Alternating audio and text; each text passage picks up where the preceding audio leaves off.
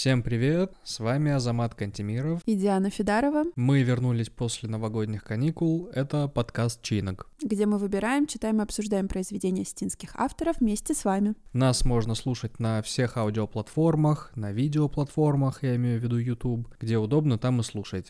В том числе у нас есть телеграм-канал, где вы можете следить за нашими новостями, участвовать в обсуждениях, писать комментарии и вообще делать все, что хотите.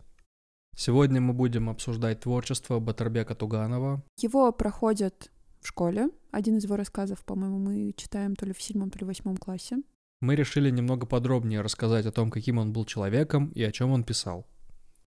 Начнем, наверное, с того, что он родился в селении Дурдур в очень знатной семье, что, естественно... Очень знатной фамилии. В очень знатной фамилии. И я, кстати, пыталась э, понять, был ли он каким-то прямым родственником Махарбеку Туганову, но я запуталась, поэтому если вы знаете, как он именно доводился Махарбеку Туганову, можете написать нам в телеграм-канале, но все э, остиноведы, они называют их просто близкими родственниками. И в книге Махарбека Туганова, который рассказывает о своей жизни, он в том числе говорит и о Батырбеке Туганове. Я не сомневаюсь, что Батырбек Туганов сам по себе оказал большое влияние на наверняка на многих своих родственников, и не, нельзя сказать, что это влияние было для них приятным. И вот почему. Дело в том, что Батырбек Туганов, несмотря на свое знатное происхождение, считается, уже исторически сложилось, что он считается демократом демократом. Он э, очень сильно переживал за бедствующее положение народа.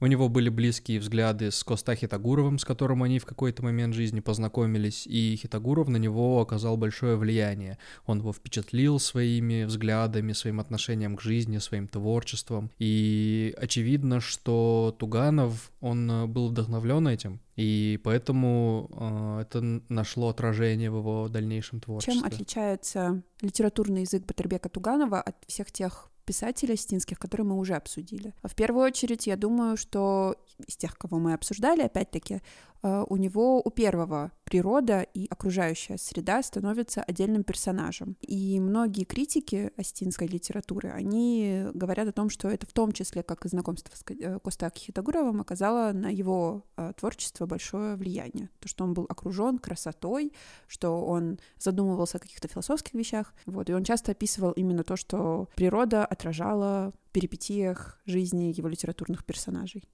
Она отражала внутреннее состояние его героев. Ну, в том числе и какие-то кризисные моменты тоже.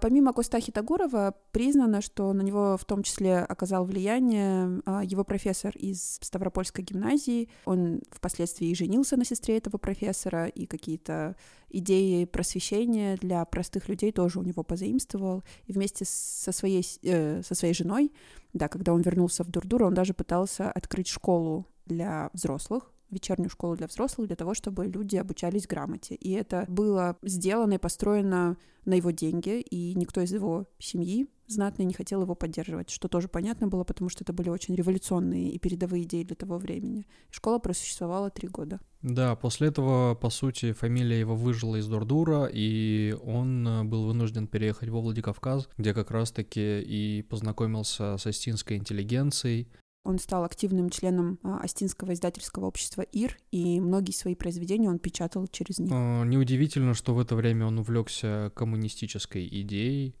и он, э, кстати, перевел на, на астинский язык манифест коммунистической партии Маркса и Энгельса. И в первую очередь он был известен этим. Да, ну, он очень рано умер, и поэтому после него осталось очень много незаконченных произведений которые в том числе мы сегодня будем обсуждать и обсудим, почему даже незаконченные произведения стоит прочитать.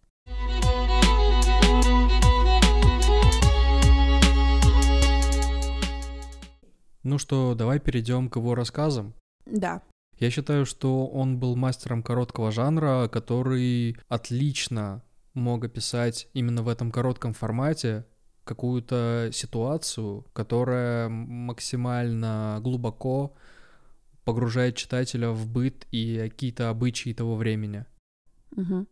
Неудивительно на самом деле, что, опять же, он обращался к своему родному, то, о чем он думал, о чем переживал. И вот, например, первый рассказ Ханифа, собственно, благодаря которому он, наверное, наиболее известен среди литераторов в том числе, он тоже говорит в первую очередь, наверное, о чести, Давай я коротко перескажу суть этого рассказа. Он о том, что были два названных брата, они поклялись на Коране в какой-то момент, что будут верны друг другу, помогать друг другу, если что, отомстят друг за друга. У одного из них была сестра, родная. Соответственно, названный брат другого стал ее названным братом. И, собственно, рассказ начинается с того, что он должен был отвезти ее на свадьбу, где вся молодежь танцует. Но было очень темно, и они заблудились. И в какой-то момент они настолько заплутали, что оказались на кладбище. Началась страшная гроза и они спрятались в склепе. И девушка, испытывая к нему только платонические чувства, прижималась, боялась и просила защитить, естественно, чтобы ей не было так страшно на парня что-то нашло, он почувствовал какую-то необузданную страсть и, видимо, решил ее опорочить. Она, пригрозив ему, что убьет его, вырвала, вырвала его кинжал из ножен, ударила его в грудь, занавес, и потом их нашли случайно, и Тут тяжело, конечно, это все э, а, пересказать, потому что пришлось ей объяснять родному брату, что произошло. Естественно, она не могла сказать это прямым текстом, и ей пришлось э, сказать «убей меня, я убийца твоего названного брата». И брат, естественно, сообразив, что произошло, сказал, что нет, на самом деле ты убийца человека, который пытался тебя опорочить. То есть она сделала все по чести. И да, и этот парень, на которого наваждение нашло, он э, очнулся, он не умер, и он сказал спасибо, что освободила меня от зверя. Я, ну, не знаю, что со мной произошло, лучше умереть, чем быть таким. Ну и, соответственно, он умирает. Трагический конец, но мораль до жути сильна и понятна, по тем временам особенно. И меня очень впечатлило э, то, что он в конце нашел силы ее поблагодарить за то, что она его убила. Это вот какая-то такая была высшая мораль, мне кажется, что если бы у него были какие-то чувства, и он бы по-нормальному это пытался сделать, может быть, там можно было что-то придумать и решить, я думаю, он был бы не против. Но это про это это про физич это про физическое и низменное. Его обуздала страсть, неподконтрольная ему. И он попытался этим воспользоваться, он попытался ее обесчестить, за что и получил кинжал в грудь.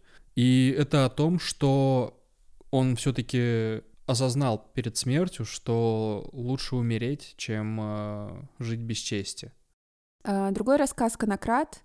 А, один простой сельский парень, рабочий, решил жениться и позвал своего друга посоветоваться, чтобы как отправлять сватов и все остальное. И этот друг ему говорит, она на тебя даже не посмотрит, потому что ты работаешь, ты со своими друзьями не водишься, как так?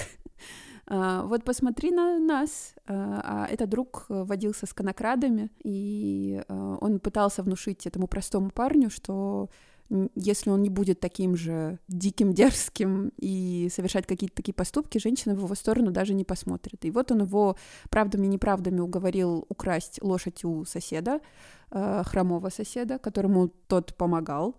Э, и занимательно наблюдать за тем, как совесть мучает этого парня, потому что он до конца не может пойти на это. И ему стыдно, и тот другой, который его на это подбил, он пытается всеми лживыми причинами его уговорить, что аргументами, да, аргументы приводят, что да, это все правильно, мы вернем ее, ее никуда не денут, мы будем знать, э, где эта лошадь, мы за ней придем. В итоге они крадут лошадь, лошадь э, непонятно куда какую-то республику переправляют. Парень на следующий день, когда к нему приходит сосед, он понимает всю вину которая на него свалилась за то, что он сделал, за свой поступок, и пытается каким-то образом это исправить, пойти к тем, кто продавал эту лошадь, или кто, к тем, э, кто его подбил на эту кражу. В итоге его просто подставляют и говорят о том, что он признался в краже лошади, и к нему зовут как это называется, приставов, да, чтобы его посадили.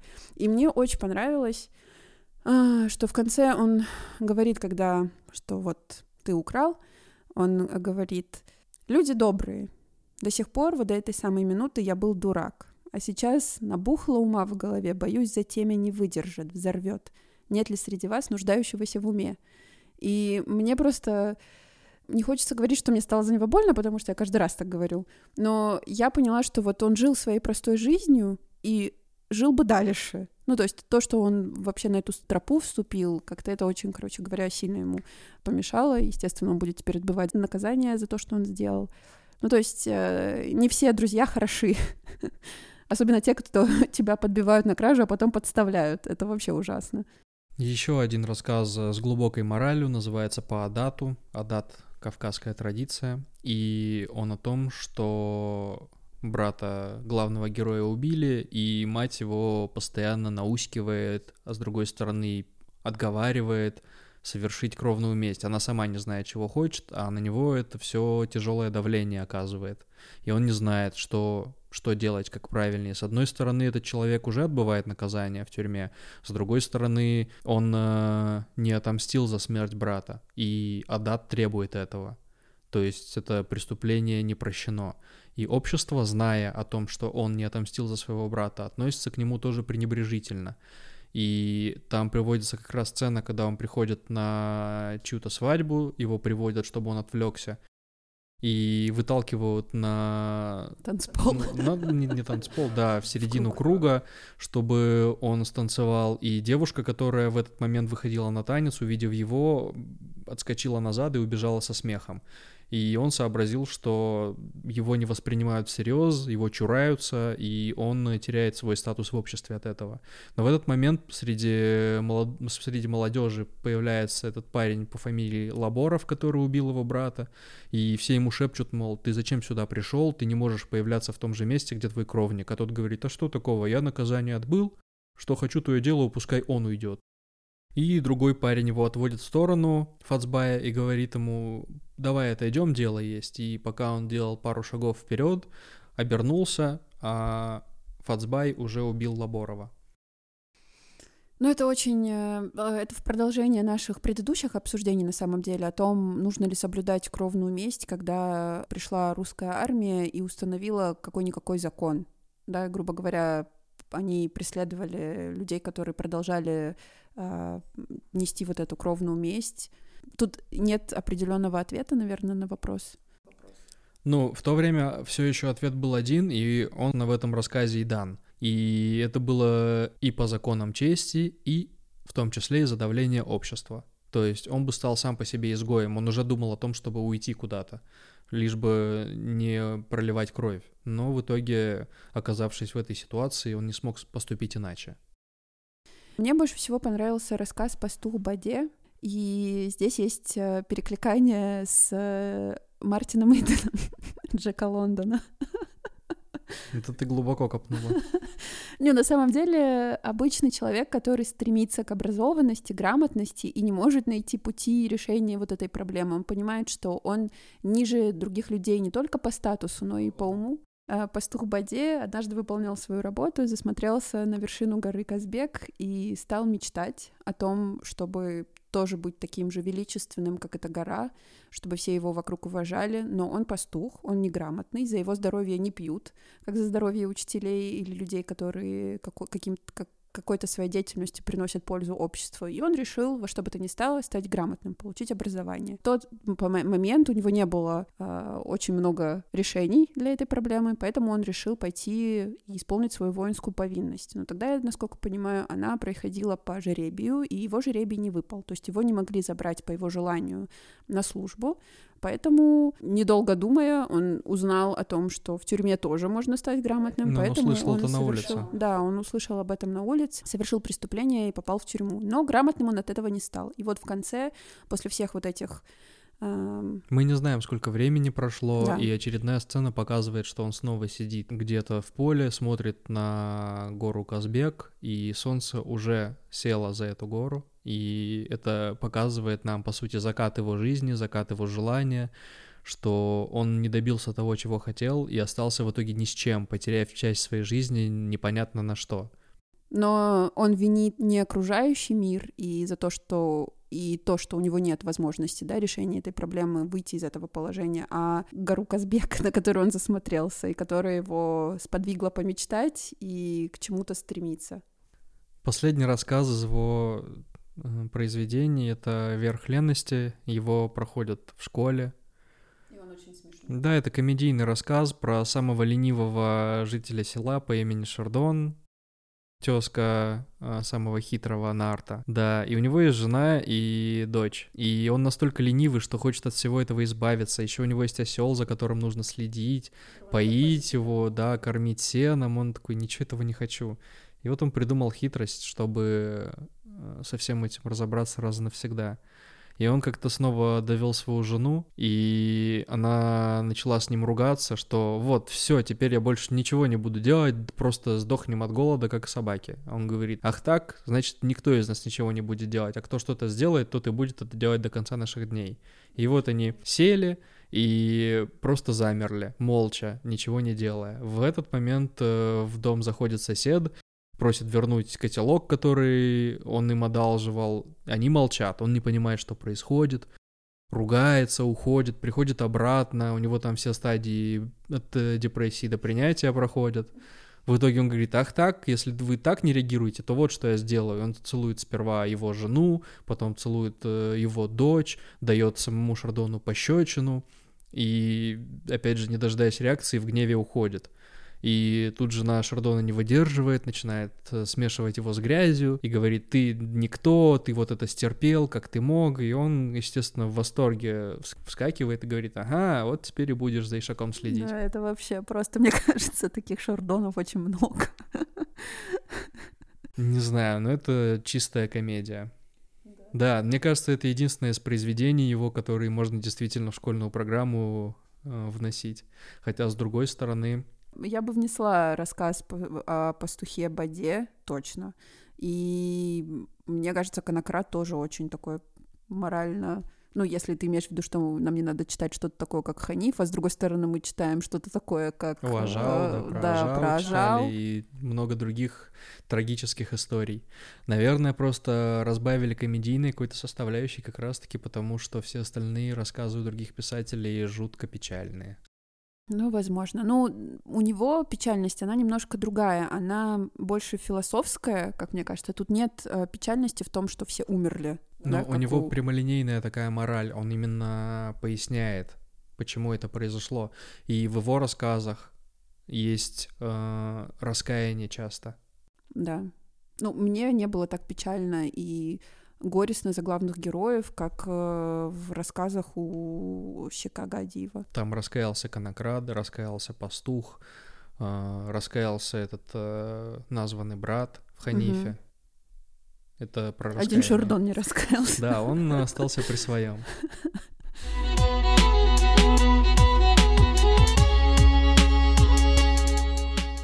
Помимо рассказов, Батарбек Туганов писал еще пьесы, и у него есть неоконченная, к сожалению, большущему повесть «Батаноко Тембот», и она не про осетин, хотя они там фигурируют как герои мельком, мельком упоминаются совсем чуть-чуть.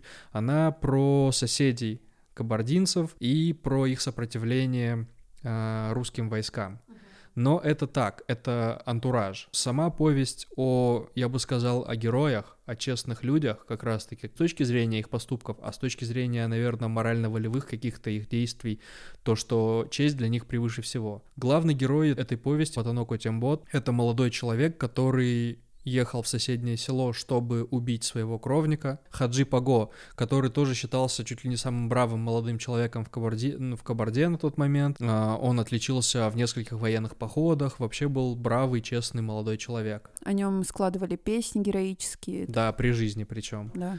И Батаноко Тембот ехал со своим приятелем, чтобы убить его. Но по пути они случайно встретили группу молодых девушек, которые на речке купались, и увидел как раз сестру Хаджи Паго. Она была обнажена, это нужно отдельно проговорить. И он настолько впечатлился вот этой ее э, невинностью и чистотой, то он понял, что он не может пролить кровь этого человека и...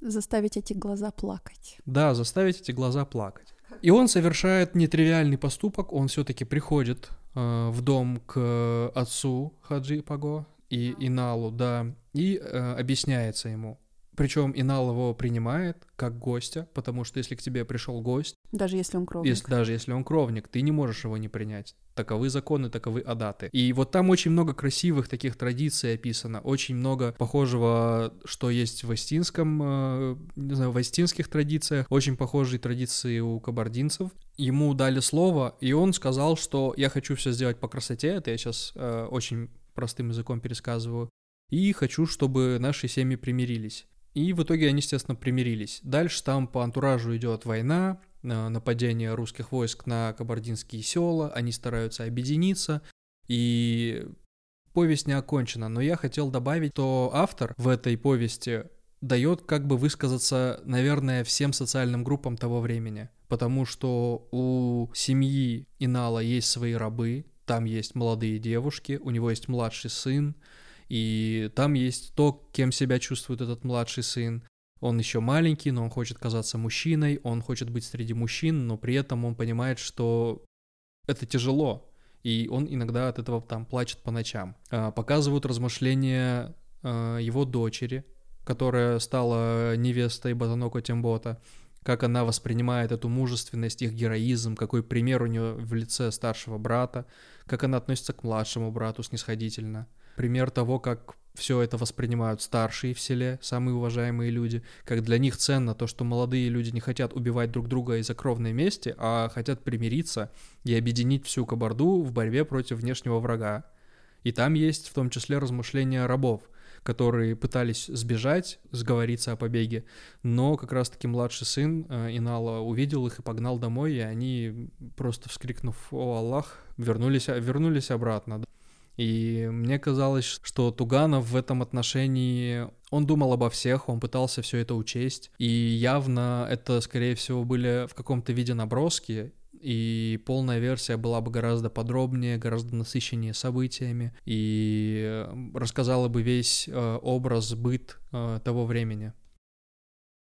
Мне кажется, что там, а, честно говоря, была заявка на какое-то большое эпическое произведение, потому что, вот как я с тобой согласна с тем, что он показывает размышления разных слоев, а, социальных слоев а, того времени, и то, как они смотрели на вот эту борьбу с русскими войсками, с казаками, ну, то есть, если бы он его дописал, я думаю, там было бы очень много частей, и оно не было таким коротким. Там действительно есть куда развернуться.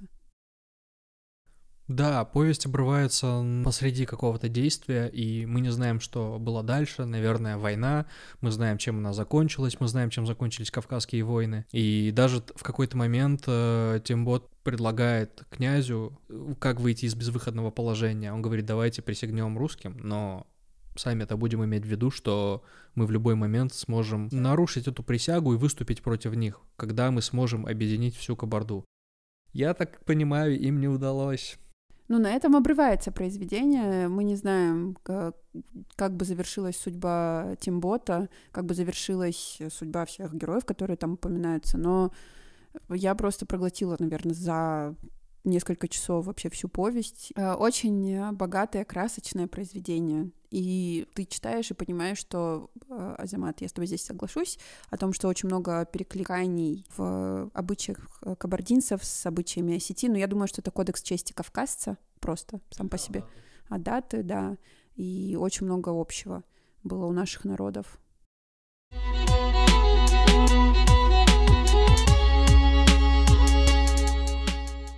Интересно, что вот этот костяк писателей, он э, как раз-таки пришелся на это время перемен, и что у большинства из них были вот эти демократические идеи, они думали о своем народе, переживали о нем и рефлексировали это все в, своем творчестве, и те, кто дожил, участвовали в революции и выступали, как им казалось, на правильной стороне, и как это в итоге отразилось на их жизни, на их творчестве в частности, и при этом даже э, в том же Батаноко Темботе мы видим, что он э, тот режим, считал вражеским, получается, но когда этот режим уже стал перманентным, они перенимали из него то, что считали благом.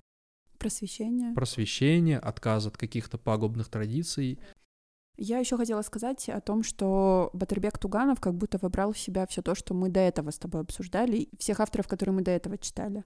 Потому что у него идет очень богатое этнографическое описание всех вот этих обычаев не только осетин, но и соседних народов, да, в его рассказах и в этой повести.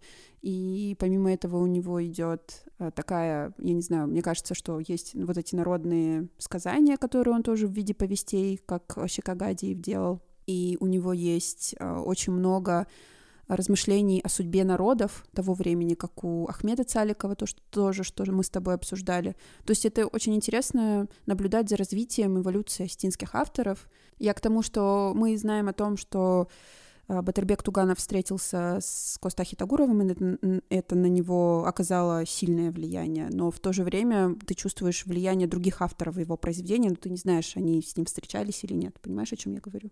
Я же говорю, что это был дух, дух того времени, это было время перемен, время, не знаю, развития какой-то новой цивилизации для Кавказа, пришлой, в которую они постепенно интегрировались и думали, нужно ли это или нет, или в какой форме. И тот же Цаликов, например, это отвергал, говорил, дайте нам самим развиваться. А получается, Туганов, он э, был за это. На этом мы закончим выпуск. Спасибо за вашу поддержку, за добрые слова и пожелания. Мы читаем все комментарии. А, не переставайте их писать. Участвуйте в обсуждениях в нашем телеграм-канале. Советуйте нас своим друзьям. Это были Азамат Кантемиров и Диана Федарова. Читайте.